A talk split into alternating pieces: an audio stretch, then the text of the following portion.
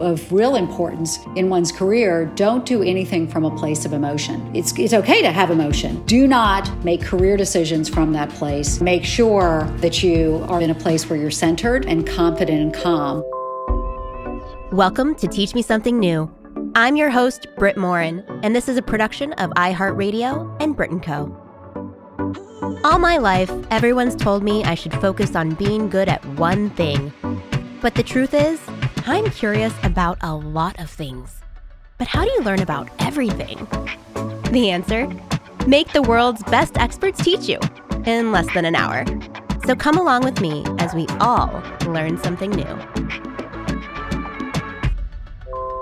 Our guest on today's show, Sally Krawcheck, has often been called the most powerful woman on Wall Street.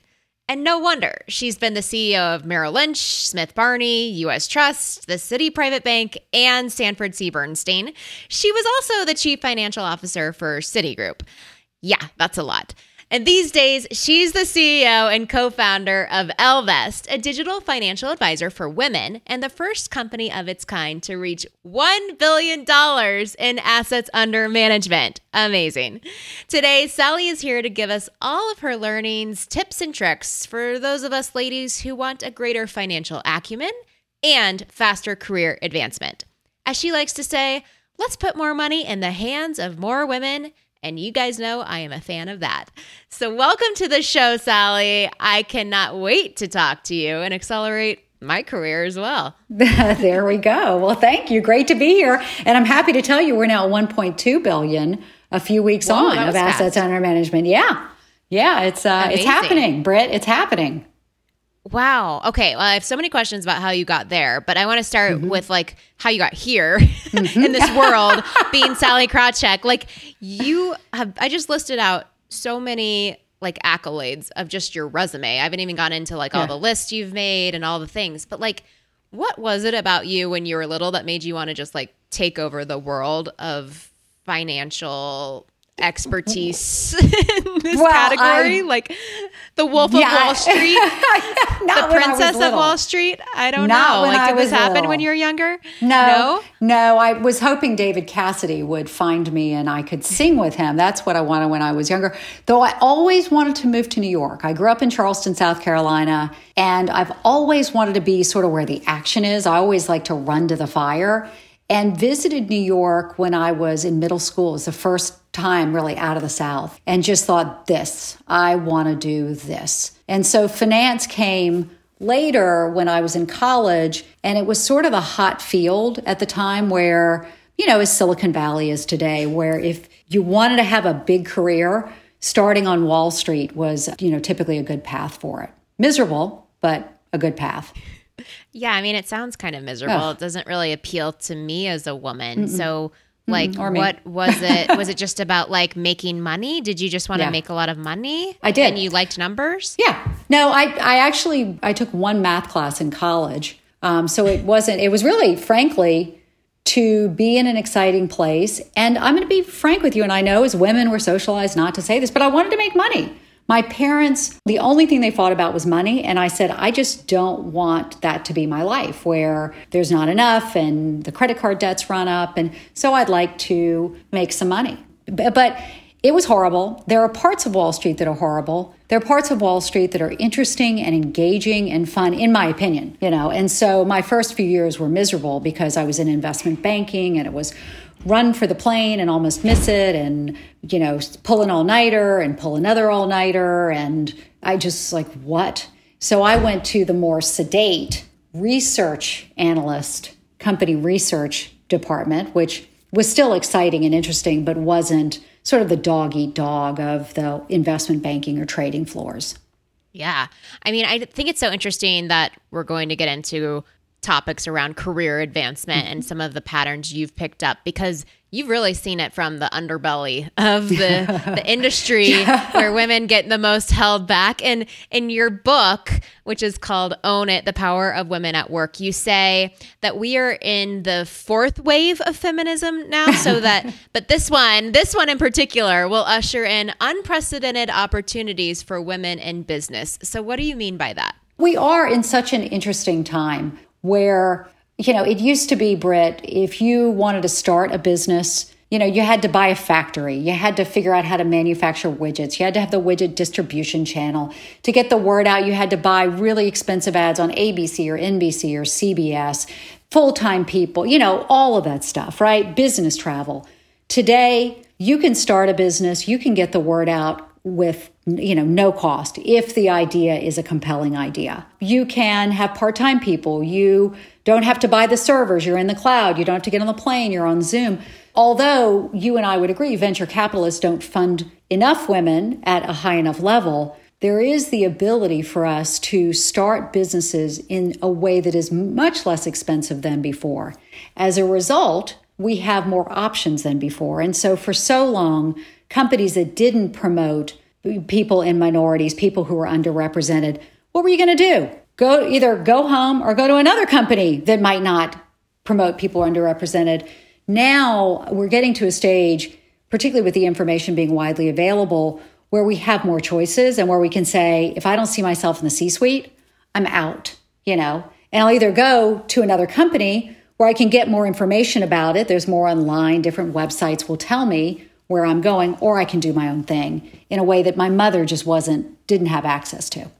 So you think that, if I'm summarizing you correctly, this entrepreneurship generation is sort of like the easy ticket out if your career in-house somewhere maybe isn't accelerating as fast as you want, because like you do, you always have that option to go out and start your own thing, and it's easier than ever and it's quicker than ever to do so. Is that right? Yeah.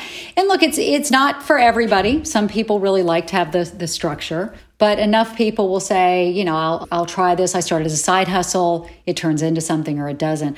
Again, the venture capital dollars are not easy to get. That's a whole different can of worms. But hopefully with people like you raising venture funds, this thing is starting to move as well. Well, I know. And that's one of the reasons I raised a venture fund. For anyone that doesn't know, it's called Offline Ventures. And we invest in early stage companies that are just getting off the ground, just getting started.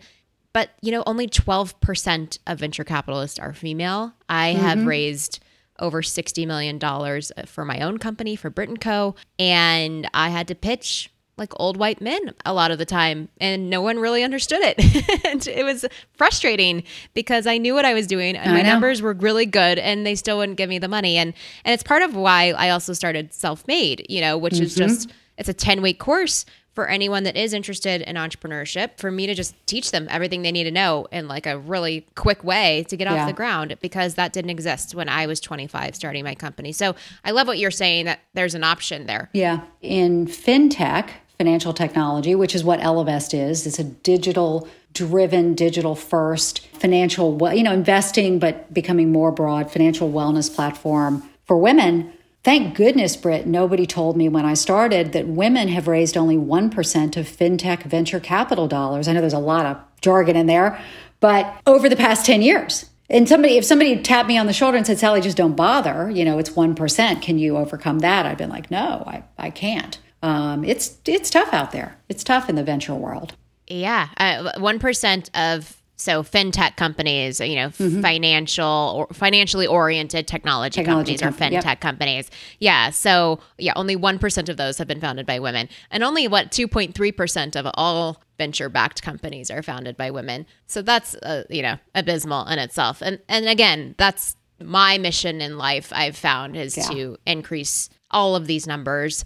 But also, you know, I do care about women in the workforce as well, right? Yeah. Like women that want to stick with their companies. And 1 in 4 women are now either considering leaving the workplace or have downshifted their careers in this last year. So what advice would you give these women who are feeling like, do I just jump back in? How do I do that? Or like, how do I level up?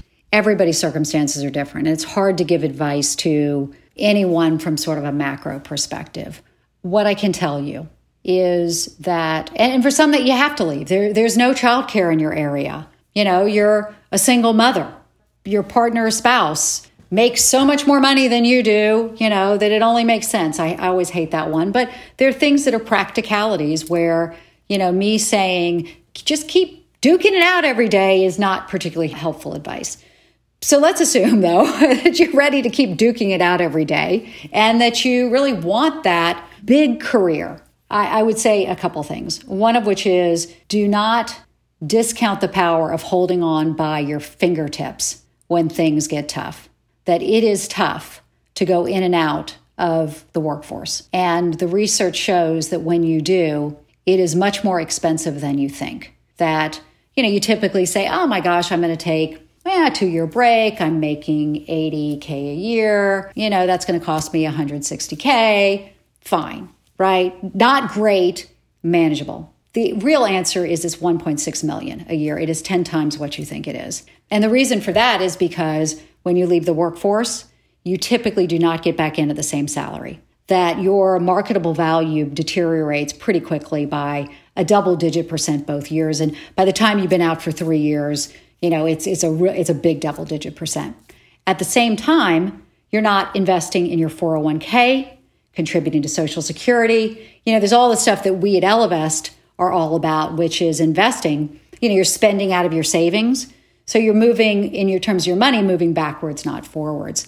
That all may be okay, but what I don't love is when people make decisions from lack of information. You may say $1.6 million, absolutely worth it, done. Or you may say, you know what, that's a lot more than I thought it was. Let me talk to my boss about more flexibility instead. Let me talk to my boss about going part-time instead. Or let me just talk to my spouse about taking some of the evening feedings, right? There could be, or let me just, actually my choice, Britt, if there are pictures of me on the internet when my children were young and I was holding them by my fingertips, where my daughter looks at them and says, you were ugly, which was fair because I was, you are gaunt, you are tired, you look old. And I'm like, yes, because you were an infant. And so, yes, I did.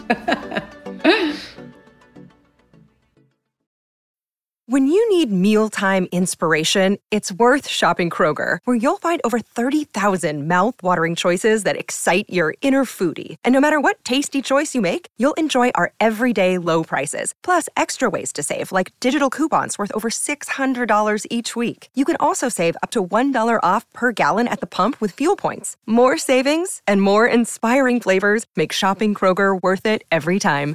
Kroger, fresh for everyone. Fuel restrictions apply.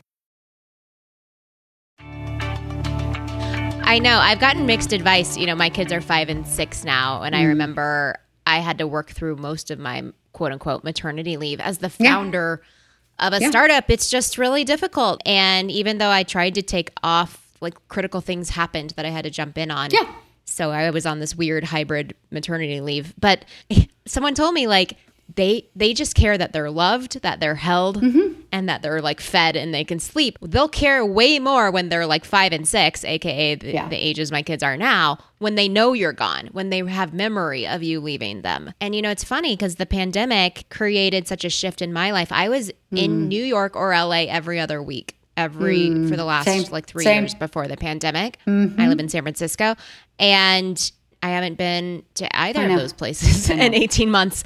And I don't know if I don't know. Mm-hmm. I do know. I don't want to go back to that. I used to do television all the time and all of these things that maybe helped my business, but I think they were making me feel good too. And so, you know, I'm trying to discern and make better judgment calls as to when to leave my kids. But I love what you said about how women are the first to just make a binary decision. I need to be a mom right now. I'm taking off 2 years of work because, and I've now managed hundreds of employees myself, many of whom have done this. There is so much flexibility there. Just tell me you want to work three days a week. Yeah. Just tell me you want to take on these sort of projects or you want to move to consulting rather than full time. Like, let me work with you on this. Right. But you don't have to make a black and white decision. Well, and I did earlier in my career when I found out I was pregnant with my son. I'm like, I quit. And I'm sort of shocked that I did it now. It actually ended up working out okay for me because it did give me the time away to actually make a big career change, you know, where I could actually sort of get inside myself a little bit and try to say, what is it I like, don't like, want to do, don't want to do, you know, where do I want to be, et cetera. But you're right. In general, don't make any sudden moves. You know, and by the way, also of real importance in one's career, don't do anything from a place of emotion. That it's okay to have emotion. Do not make career decisions from that place. Do not have meaningful discussions with your boss from that place, make sure, that you are sort of in a place where you're centered and confident and calm before you do that. I think that's an interesting point, right? Because burnout is at max right now from everyone I've talked to. Like, this pandemic is one thing. Zoom life for the last year is another. Just the election, everything's been crazy. Yeah. And everyone wants to take a break right now. Mm-hmm. So what would you tell someone who thinks that they're burnt out, they need to take a break, and they don't know what to do next?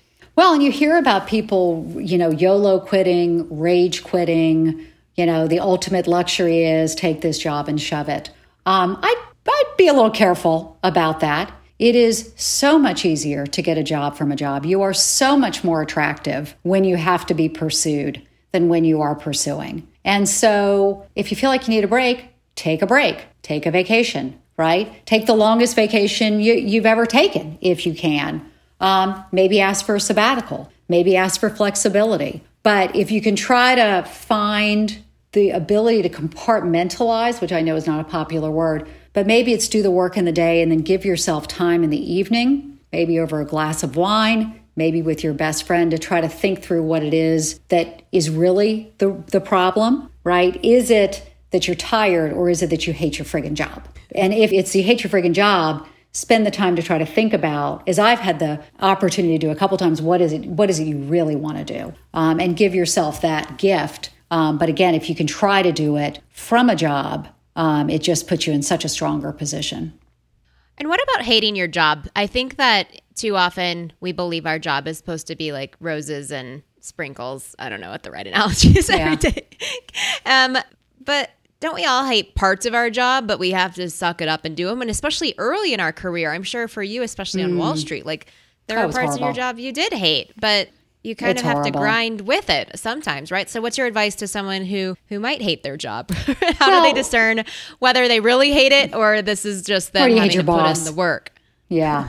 No, well, look, I mean, and then, you don't leave jobs, you leave bosses. And so it is, it can be working with your boss for, these are the things that really energize me and that I think can get even better at. Can I do more of that? Versus can I, this other stuff, is there someone else who enjoys doing it, right? I love doing the earnings model. I'm not as good at the writing. Can I do more of that? And if you're quite junior, the answer is nope, you certainly cannot. You have to do it all and enjoy it. Thank you, sir, may I have another? I think it's worth, I actually kept almost a little book on myself in my 20s where what do I hate? What do I love? What have I learned? What can I put up with? What am I good at? What am I not so good at? What do I think I can? Like, I sort of got to know myself, Britt.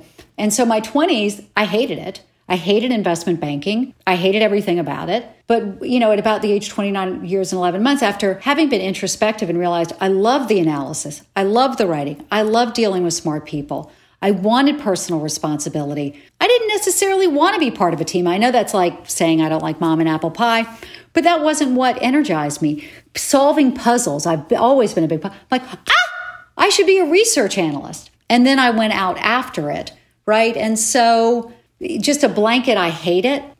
No. What is it? What's the flip side of it? Where are you driving towards? And see it as another step in the road for you, as opposed to this big, dark, heavy cloud of, Yeah, for sure. I agree with that too. And I, as a manager, and for anyone out there that's a manager, I think it's the same thing. When someone's coming to you to say like, I need to take a break, or I'm quitting, I'm leaving. Obviously, there are exit interviews that many of us typically do, but sometimes you can get ahead of it, because the thing that might be driving one of your employees crazy is solvable. Maybe they really hate working on this one task, or their boss, and so you move them under a different manager, or you switch their tasks up, or they're overloaded. So you find them maybe an intern if they can't have anybody else full time under them. Yeah. So look, one thing I would solve for these things. Yeah. Well, one thing I would suggest, which feels unnatural, is view your boss and your head of people ops or your HR contact or whatever it is as your partner in your career. And you're both trying to solve a few different problems, right? How do I advance? so that I can do a better job for the company, so the company can do better, so that I can continue to challenge myself. What do we need to do for me to make more money, right? What is it, we're solving together, because if I'm doing such a good job, the company's doing well, we all want me to make more money. What do we have to do? I'm not happy. Let's solve this problem together. Because if I walk out the door as an employee, you're going to have to spend time and money finding my replacement and training my replacement. So we together, and I think we see it as adversarial, or sort of, we're in, sort of a dance of let me figure out how to make more money. Well, no, sit down with them and say, what is it going to take for me to get a 20% raise this year? What do you think you need to see? What would I have to do? That's a great conversation to have, because that's a win-win. Right. And when you see men and women negotiating at the table like this, like what are the differences that you've faced in your time as a manager, an employer, from those that are trying to negotiate with you to make more money in their role? Well, I can tell you in my days on Wall Street when I managed a lot of people, my male direct reports every year came in and told me how big a bonus they wanted and how much money, what a raise they wanted. And they were always these numbers that were just like, no, just no. The women, I got to tell you, and this is a few years ago, never heard a peep from them, not a peep. And there was always the sense of, with women, and I think we see this to today, if I do my job well and I get an A, I will get an A. And it will be noticed and I will receive the A, and that A will be money and promotion, et cetera. And men are like, no, you don't get what you don't ask for. And so I'm sheepish to tell you this, but what can happen, and I hope it never happened with me, but what can happen is, Sean, is in for 5 and he wants 10. Susie doesn't tell you she wants anything, right? And you've got them both in for 5, but he wants 10. It's only half, but you don't want to go the whole way to 10. You know what? Let's give him 7.5. Well, what happens with her? The 2.5 gets taken out of her pay. And at least that's how it worked on Wall Street. That doesn't seem fair, but you used to get a bonus pool or a raise pool, and then you figured out where to allocate it. So if you gave more to someone, you had to give less to someone else.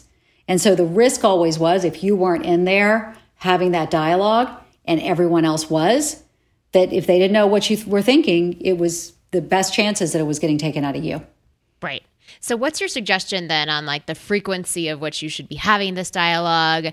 How should you kickstart that conversation? Mm-hmm. And what other ways should you be prepared to negotiate for yourself? The conversation should happen way before the raise event, right? If you know that's in December of every year, for example, then it's at the beginning of the year. Let's, even if your company doesn't do a formal end-of-year kickoff, coming into your boss's office on, maybe it's the end of December, so you start January 1st, or maybe it's the first week of January with a, okay, I've heard the company plan, let me just tell you what I think my contribution is going to be this year. I know we want to increase sales in XYZ by such and such. I really feel like if my team and I are working on a huge social campaign, to drive up, whatever it is, right? Whatever it is. And, if I do these things and if you've got KPIs, key performance indicators that belong to you, I believe if I drive X to Y and I get this many clean audits, et cetera, I feel like this would be a very good year. I feel like this other thing would be a great year. What do you think?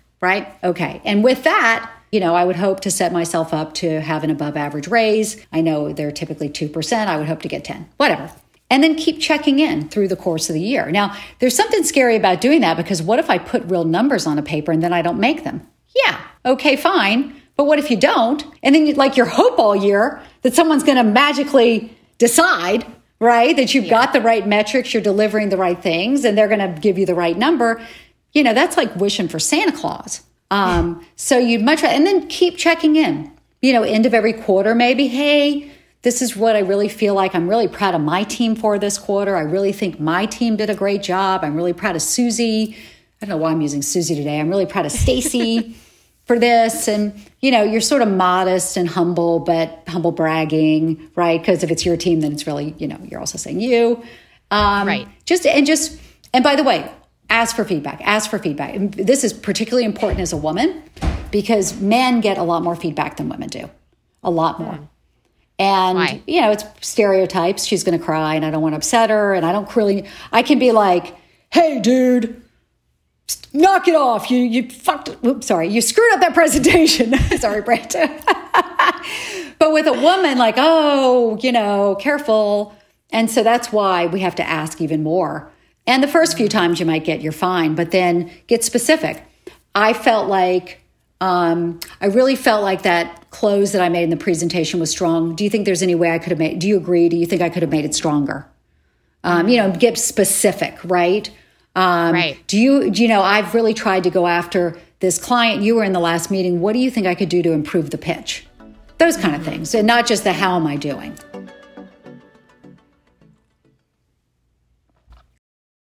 And you know what I would amend to that is the Valley Girl voice of questioning yourself. So what I mean by that is women typically have this knack for ending their sentences as questions on a high note. So like, for instance, if I was repeating what you just said, do you think I did a good close to that presentation? You're like, you're like insecure as hell when you asked me that question. The way you said it was, how did you feel about the close of the presentation? Which is like so much more confident, you know? Yeah. And the way that I would project most men to probably ask about the presentation. And women do this thing, even when they're asking for a raise, like, so do you think it might be possible to give me a raise this year? Instead, it could be, I've worked really hard this year. Numbers are up 200%, and I would love to discuss the possibility for a raise. Yeah. You know, just like end it with a period, not a question. Your voice is almost monotone, confident. Like, I see this happen so many times with my majority female employees and all of these women through Self-Made. Yeah. And whether you're pitching for investor dollars, a raise, like anything you're pitching for in life, you need to show up confidently when you're pitching. I agree. For it. Let me add one other thing. You know, if you really want to have a big career, you also want to be where the power is.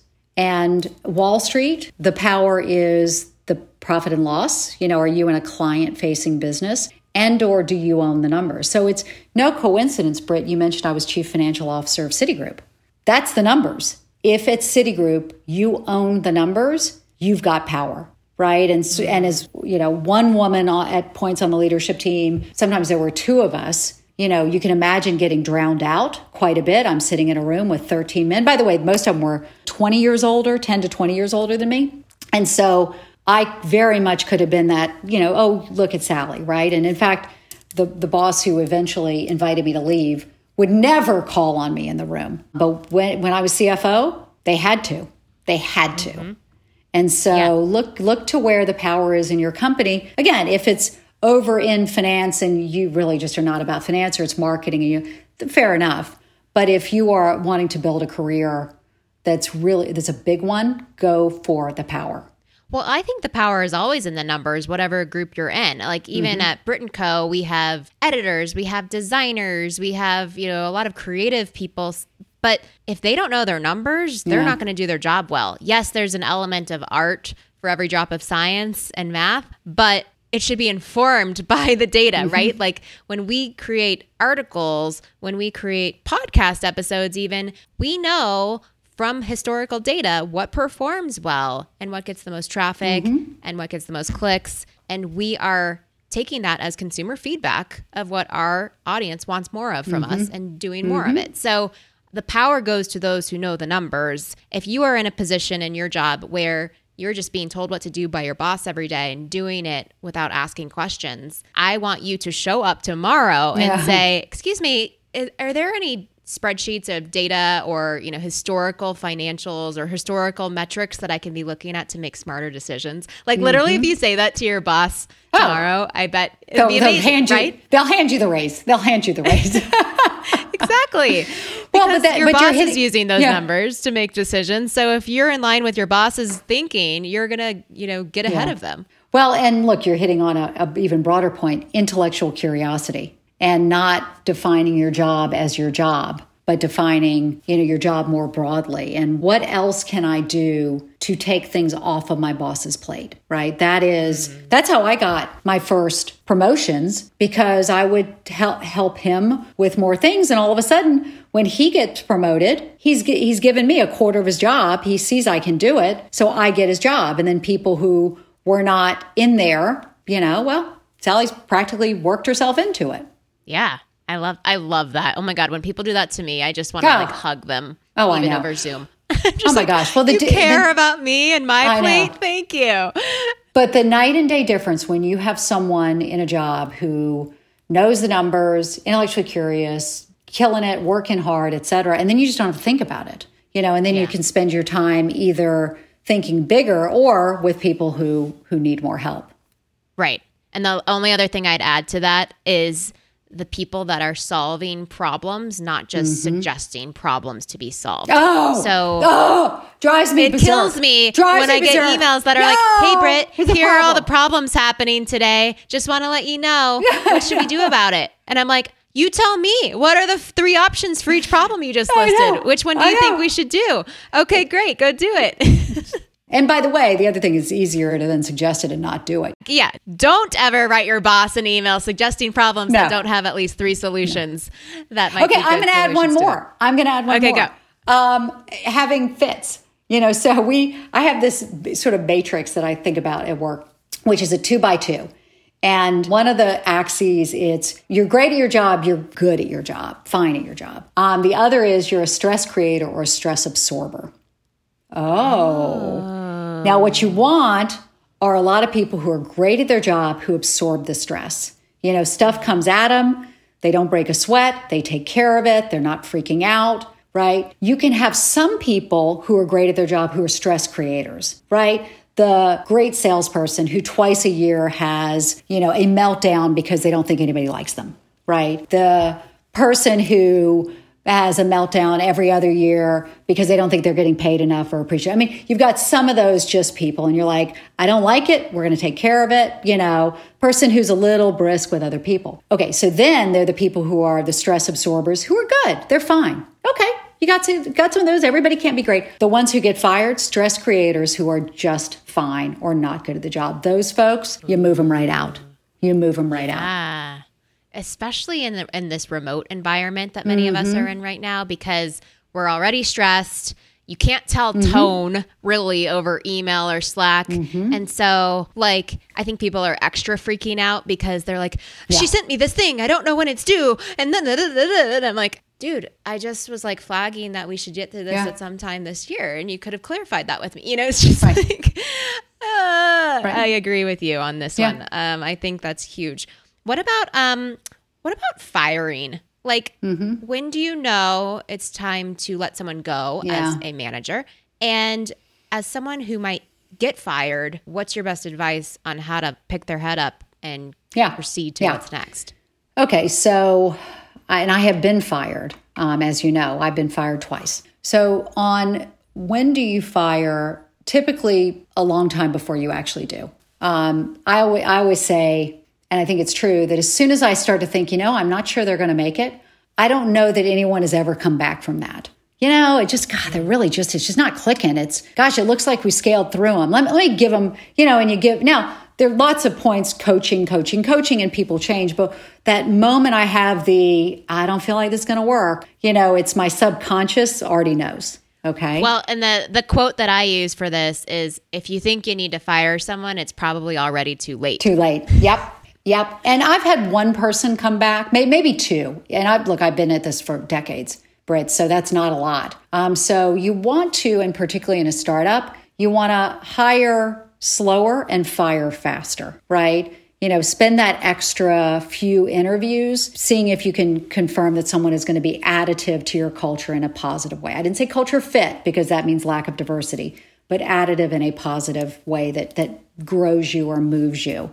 And then fire, it's bad to keep someone around after their expiration date. It's bad for them because they're in a job that's going nowhere. It's bad for your company and it's bad for the people around them. And so it hurts so much, but sometimes it can be an act of kindness. The worst day of their life and horrible, But ultimately, it turns out for the best. And that's actually how, on the flip side, having caused, maybe shaken things up a little bit too much at a couple of the places I worked, when you find yourself on the other side of it, one time when I was in a business disagreement with my boss, another time when I was told I wasn't culturally correct for the company, you know what? You say, this is one of the best days of my life. It doesn't feel like it, but if they didn't want me there, then I wasn't going anywhere. I was spending more time with these people than I do with my family. Mm. This is not how I want to spend my life. Thank you for the push. And now I've got more learning to do that I can do. What didn't work? What did I learn about myself that I can then take on to my next thing? And it's going to be okay, right? We have happily a growing economy. And look, I recognize my privilege. This is not true for everybody. But, for those of us who are in professional positions, et cetera, we can find the next thing. We can add to our skill set and find the next thing and count as a blessing. Yeah, actually, so many of our self-made students have been in a transition like this, especially during the last year, right? They might have gotten furloughed, laid off completely, or had to take a step out. But they were like, you know what? This was the perfect time to pivot my career. I actually hated accounting. I always wanted to be an artist. I just never knew how to make a business out of being an artist. But now this was the biggest blessing of my life. I'm the happiest I've ever been. I make half my salary as an accountant, but I'm like a happy artist that spends time with my kids and loves my life. And so like sometimes that's an amazing end of a chapter and beginning of the next. Yeah, and you should be counting your blessings. It happened to my son. My son has wanted to be a comedian or a writer for a comedy show or a stand-up comic, and he was working at a nonprofit right before the pandemic and didn't, the fit was not there, and I think I should leave. And I, of course, being a terrible mom, like, you should stay. He left. They were like, yeah, this isn't the thing. And then I said, okay, fine, take some time and pursue your comedy. And then the pandemic hit. But remotely, he got a job writing on John Oliver's show. And I'm like, wow. God damn, Jonathan. Yes. I think deep down, I think your son always knew. I think we always know. We have this instinct inside of us that is telling us what we want to really do, what we're good at, where we want to spend our time and talent. And we sort of shush it. We shush it because the world thinks this other thing of us. A year and a half ago, I was going on Good Morning America and the Today Show and doing DIY projects all the time. I love that. But today, I'm a venture capitalist. I run, a 10-week accelerator to help women start companies. And I still run that other company. But I only felt like that was okay to do, I guess, because of this pandemic. And I've always wanted to be a venture capitalist. I've always wanted to do investing. I just never felt like it was the right time or the world expected that of me. But this was the push I needed. And so it wasn't even getting fired, but it was just sort of opening my eyes to this voice I've had inside of me for so long. So, I think all of us have it. Oprah calls it the whispers. And I think we all hear the whispers. We just need to hear them more loudly. Mm-hmm. So well, I tell you how I hear my whispers. It's my heart that sometimes when I talk, or it's this feeling of a shot of adrenaline. When I was trying to find my next step, when I would talk to people about doing X, I'd not feel anything and talk to people about doing Y, and then I'd feel a little quickening. And so that I was able to read my body. I love the quickening of your heart. Yeah. All right. Well, I do want to segue into money milestones. You are the queen of money, investing, all the things. We would like more money, I think, all of us who are listening right now. So what is the first step in accruing more money for ourselves? Yeah. It depends on where you are. If you are in credit card debt, you are going to commit yourself to getting that paid all the way down to zero. You are going to stop buying things that mean you need to use credit. You are instead going to cut down on some of the luxuries you enjoy and start paying it down.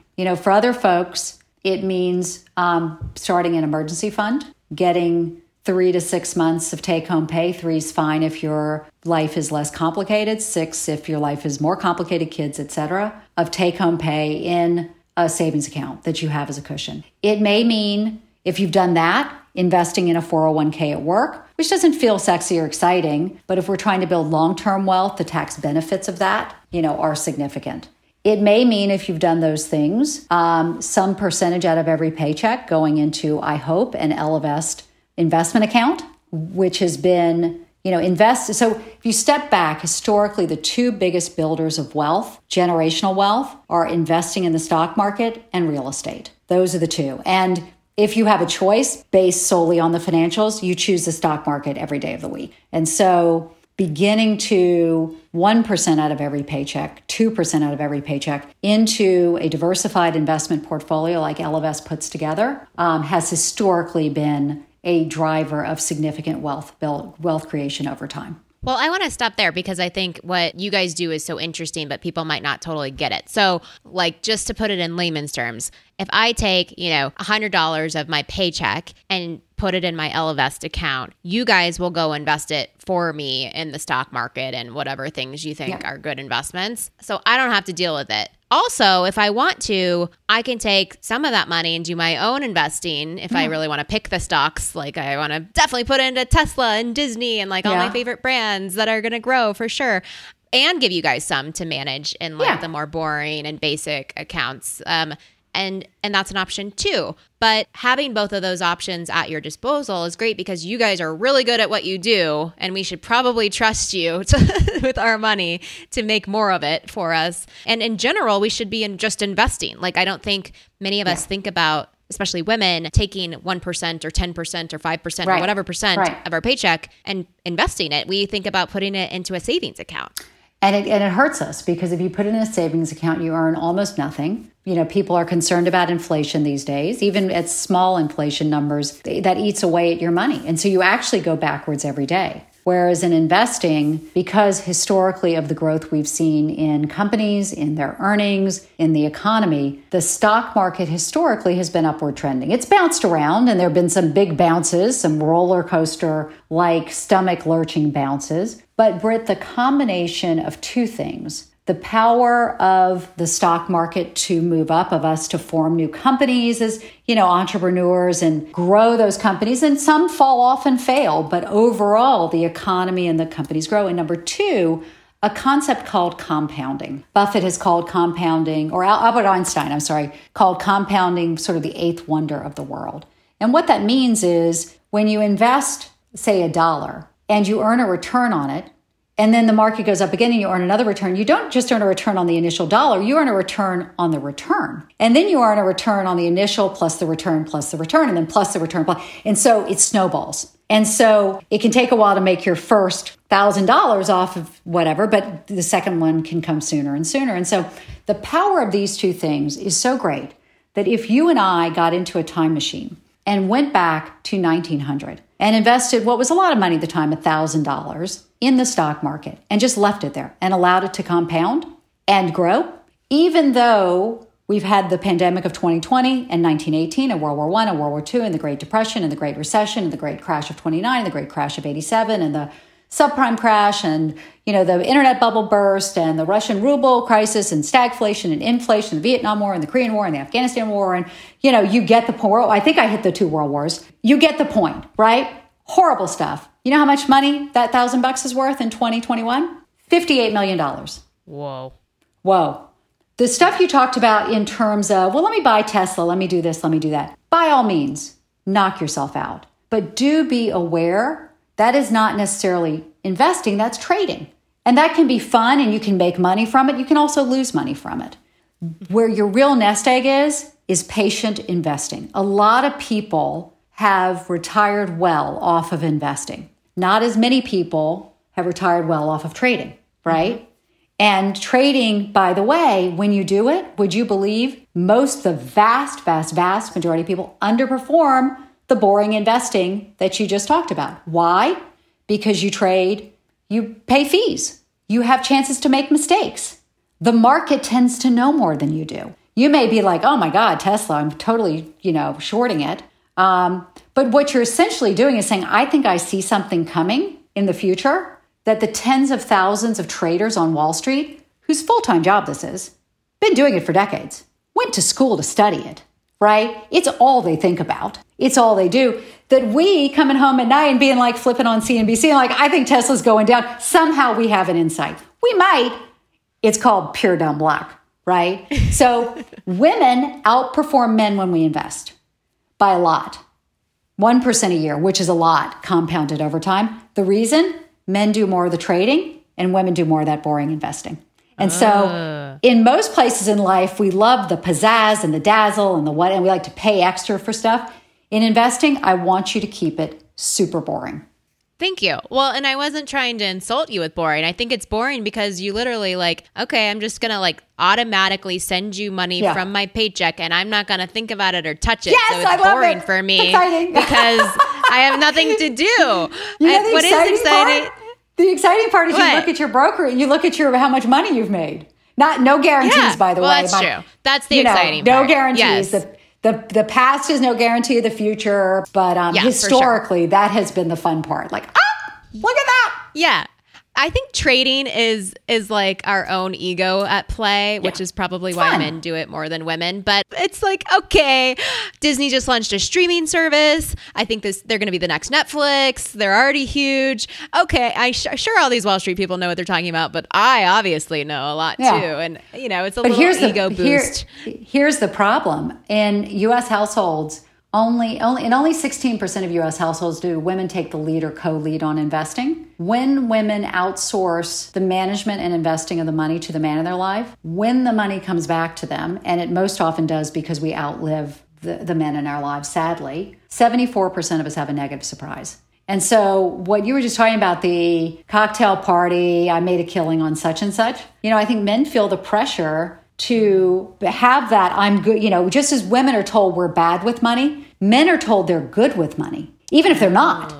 And so, I better not let the side down. You know, I bought Disney for streaming, whatever, and then they're not mentioning, you know, but I lost money over here or, you know, I overtraded over there. Yeah. Oh, that's such a good point. And I love the part about women outliving men. Yeah, we need to be in control of our own wealth. We need to know the numbers. I remember my mom for most of my lifetime did not know how much money was in our family bank account. She told me that when I was like an adult. I was like, are you kidding me? But Britt, the tragedy, and I'm older than you are, is, you know, I have friends who've lost their husbands and a couple of them, you know, unexpectedly. And in the worst week of their lives, they have to find where the money is. And when they do, it's not as much as they thought it was. And there, you know, there is nothing that will break your heart as when your friend or your sister, you know, have that happen to them. And then, you know, maybe they haven't worked, maybe they have plans for the kids that they can't fulfill. It is truly terrible. And in fact, 98% of widows and divorcees say the number one piece of advice they would give to other women is to be more involved in their money. Now, you can't get 98% of widows and divorcees to agree on anything except that. Oh, I love that. Well, I think we will wrap it there then. But I do want to know, you know, the show is called Teach Me Something New. We generally give our listeners a homework assignment for the week. So whether it's for their career advancement or for their financial acumen or investing acumen, what assignment might you give our listeners this week? Yeah. Well, look, I'm all about career advancement. That being said, it always takes two to tango, right? You got a boss, you have funders, you have customers. What I would like to focus on is something that you have total control over, which is what steps you take to get yourself in better financial shape. Money today is women's number one source of stress. Taking action, opening an investing account and beginning to invest, putting more in your savings account. Action like that is the number one driver of our confidence in our future. So my homework assignment would be to come over to Ellevest and spend 15 minutes a day looking at our magazine, doing a little bit of reading. I promise you, the content is not boring. I hope it will be useful. Maybe sign up for our app. We have what we call the Edit, where we have 5 screens of pithy learning for you. And it can be a way, you know, for everybody to begin to learn a bit more. It's not full of jargon. I promise you it's not boring, but to begin to increase their financial education. Love it. Sally, thank you so much for being here, for all the amazing tips and tricks. I know I learned a lot. I hope everyone out there did as well. If you want to go find Sally, she's at Ellevest.com. You can also find her on the internet, on Instagram, Sally Krawcheck. And if you enjoyed the show, please make sure to share it, rate it, review it, however you want to send it to someone else. And I think that is all. So go out there, make some money, advance your career, be confident, and report back to us. I'm at Brit on Instagram if you want to leave me a note too. Sally, thanks so much for being here. And to all of our listeners, we'll see you next time. Thanks for listening to Teach Me Something New, a production of iHeartRadio and Brit & Co. I'm your host, Britt Morin. Find more information about each episode at brit.co/listen. You can also find me on social media. I'm at Brit, or follow us at Brit & Co. Teach Me Something New is executive produced by Allie Ives and Allie Perry, with additional production and sound design by Mark Lemmerjayz and Aaron Peterson.